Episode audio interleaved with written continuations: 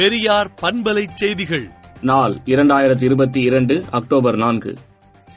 ஏராளமான வாக்குறுதிகளை கொடுத்து ஆட்சிக்கு வந்த பிரதமர் மோடி தலைமையிலான ஆட்சியில் மக்களுக்கு ஏமாற்றமே விஞ்சியது என்றும் கட்சிகளுக்குள்ளேயே எதிர்ப்பு குரல் வெடித்து கிளம்பியது குஜராத் மாடல் என்று மக்களை ஏமாற்றினார் திராவிட மாடல் என்பதே மக்கள் வளர்ச்சிக்கான திட்டம் என்றும் திராவிடர் கழக தலைவர் ஆசிரியர் கி. வீரமணி அறிக்கை விடுத்துள்ளார்.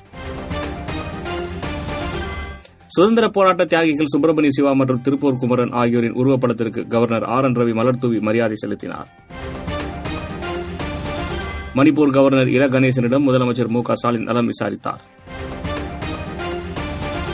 மக்களுக்கு எந்தவித பாதிப்பும் இல்லாமல் மழைநீர் வடிகால் பணிகள் நிறைவடையும் என்று அமைச்சர் ஏவா வேலு தெரிவித்துள்ளார். ஆபரேஷன் கஞ்சா வேட்டையில் தமிழகம் முழுவதும் கஞ்சா வியாபாரிகளின் இரண்டாயிரம் வங்கிக் கணக்குகள் முடக்கப்பட்டுள்ளன. தாய் குறித்து இழிவாக பேசியதால் தலையில் கல்லை போட்டு வாலிபர் கொலை செய்யப்பட்டார். இது தொடர்பாக மூன்று பேர் போலீசில் சரணடைந்தனர்.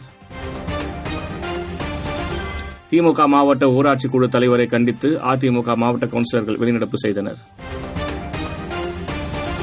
தமிழகத்தில் பதினைந்து மாவட்டங்களில் அக்டோபர் ஏழு எட்டு தேதிகளில் இடியுடன் கூடிய கனமழை பெய்ய வாய்ப்புள்ளதாக சென்னை வானிலை ஆய்வு மையம் தெரிவித்துள்ளது. ஊழல் வழக்கில் கைதான மராட்டிய முன்னாள் அமைச்சர் அனில் தேஷ்மு அவர்களுக்கு ஜாமீன் வழங்கி மும்பை உயர்நீதிமன்றம் உத்தரவிட்டுள்ளது.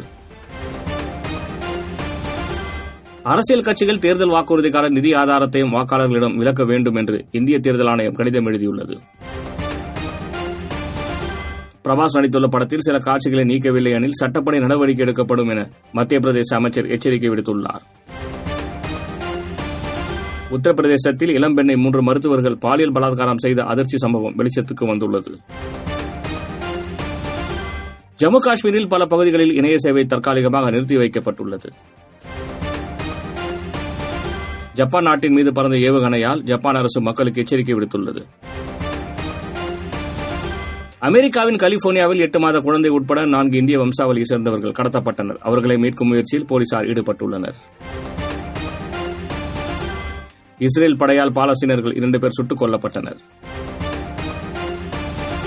இலங்கையில் நடக்கும் மனித உரிமை மீறல்களை கண்டிக்கும் ஐநா தீர்மானத்துக்கு மேலும் பல நாடுகள் ஆதரவு தெரிவித்துள்ளது. விடுதலை நாளேட்டை விடுதலை டாட் இன் இணையதளத்தில் படியுங்கள்.